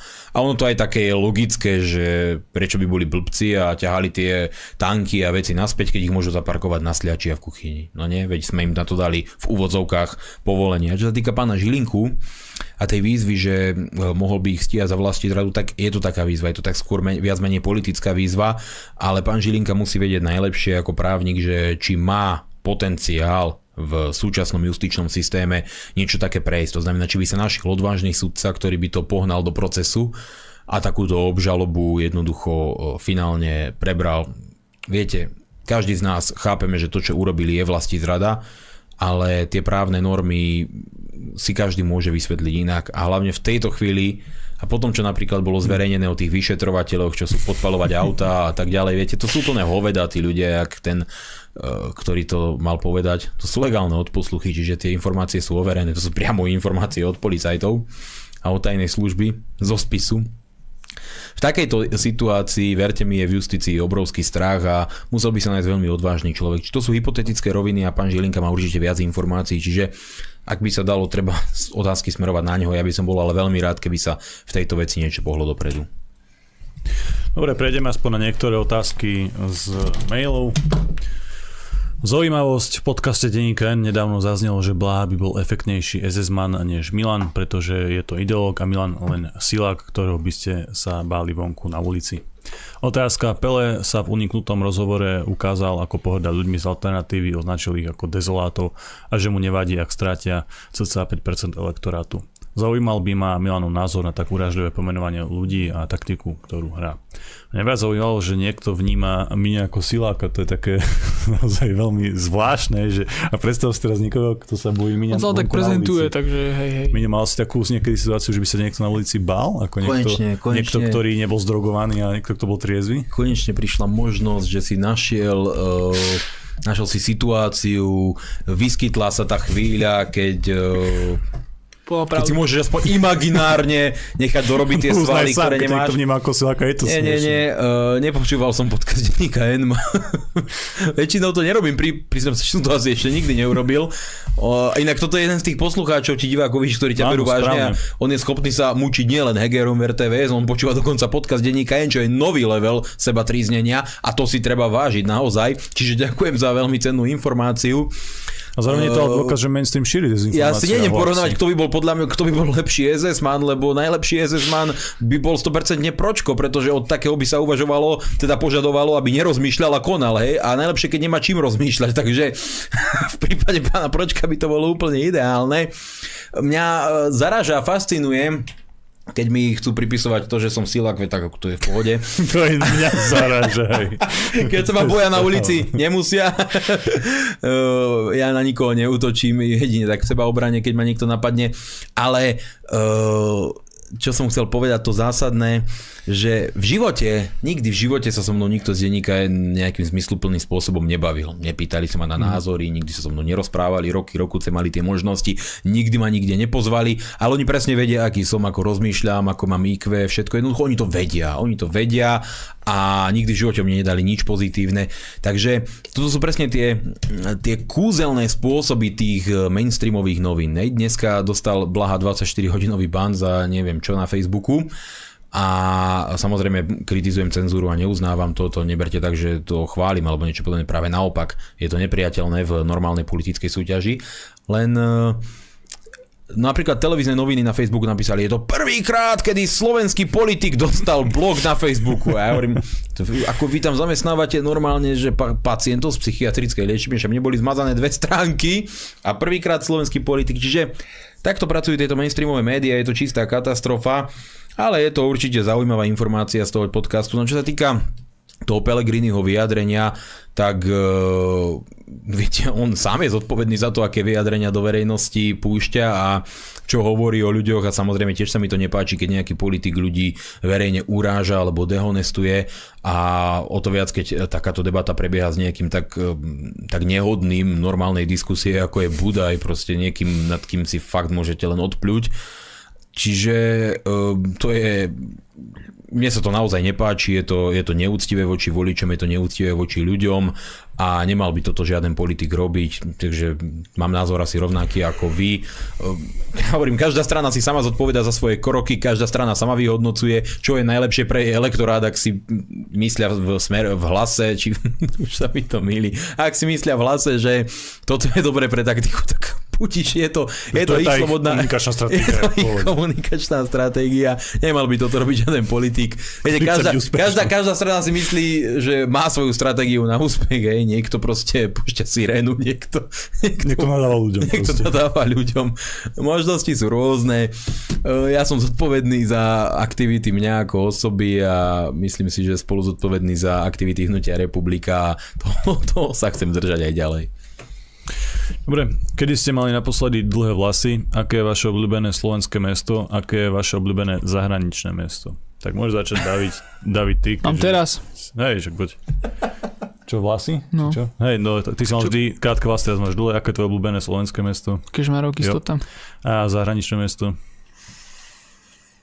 Varšava. Varšava je top. Takže super. Ja som mal dlhé vlasy naposledy na strednej škole. Každý, všetci sme mali také ja som, ja som to videl. Každý mal to by také, si tu nemohol robiť moderátora. Každý, každý mal nejaké to svoje uh, zvláštne obdobie. Hej, takže, Vtedy si veľmi trpel. Ja som mal na strednej. Uh, aké je vaše obľúbené slovenské mesto? Myslím, že je to určite Kežmarok a myslím si, že veľmi veľa ľudí má toto obľúbené slovenské mesto, že Kežmarok. A obľúbené zahraničné mesto je u mňa Praha, keďže som zažil veľa pekných chvíľ, vyštudoval som tam, mám Prahu rád. Miňo, skús ty, ty si mal tiež vlasy po ramena, takže kedy naposledy to bolo? Neviem, to som mal mať 15 rokov, takže to bolo veľmi dávno, pred 13 rokmi. A obľúbené slovenské mesto, tak to musím povedať na rovinu, že to ani sa nenachádza aj na odpoveď, že Spišská Bela samozrejme. To je mesto, nie dedina. To je mesto. Otázka, otázka je na mesto. Máš to tu mesta už od stredoveku, takže tieto svoje urážky si môžeš nechať do doby, keď si mal ten kvalitný účes v štýle Monster Truck Rally z juhu USA. No a Uh, obľúbené zahraničné mesto, ťažko povedať, som sa nad takým niečím nikdy nezamýšľal, ale tiež ako David... Si bol v Kežmarku. Ako David hovorí, napríklad keď uh, zažil som Miláno a z toho som bol úplne znechutený, ako bolo to mesto špinavé a plné absolútne multikultúrne. Takže exotika nie je až, až, teda. a, a toto bol sever Talianska až nechutne multikultúrne. Ale zažil som aj takú tú Varšavu a tá sa mi naozaj veľmi páčila, aj Krakov sa mi veľmi páči, čiže mňa to tiež ťahá skôr do toho o, Poľska. Ale zažili sme aj tú Odesu a tá mala aj svoje pozitíva, aj svoje negatíva, je, že jak sme sa tešili z tých nízkych cien, tak sme si nakoniec kúpili najdrahší steak, ešte za drahšie, jak v Bratislave. A ale, mal pocit, že... Alebo sme v tom podniku jediný, hej, takže to bolo tiež také zvláštne. Ej, čiže uh, aj tá Odesa bola, bola veľmi pekná, mala pozitíva, ale mala aj negatíva samozrejme. Dobre, vaši priatelia, náš čas sme už dnes naplnili. Ja vám veľmi pekne ďakujem za vašu pozornosť a za vašu podporu. Dnes tu so mnou bol David Pavlík. Majte sa, zdieľajte túto reláciu, podporte nás na obchod.kulturblog.sk, majte sa. A bol tu dnes s nami Milan Mazurek. Ďakujem veľmi pekne všetkým za pozornosť, veľmi sa teším, že sledujete tieto relácie, podporujte alternatívne médiá, je to základ preto, aby sme sa mohli takýmto spôsobom e, vyjadrovať a môžeme aj do budúcna ovplyvňovať politickú súťaž. Všetkým vám prajem príjemnú, krásnu, ničím nerušenú dobrú noc. Vážení priatelia, určite Telegram, určite si tam nájdete Kultúrblog, cvičte, športujte, vzdelávajte sa, posúvajte sa ďalej, vždy si overujte informácie a porovnávajte zdroje. Vždy si uverujte mainstream, ale samozrejme alternatívu a určite aj kultúrblok, keďže si nemyslíme, že máme patent na rozum a patent na pravdu. Dobrú noc.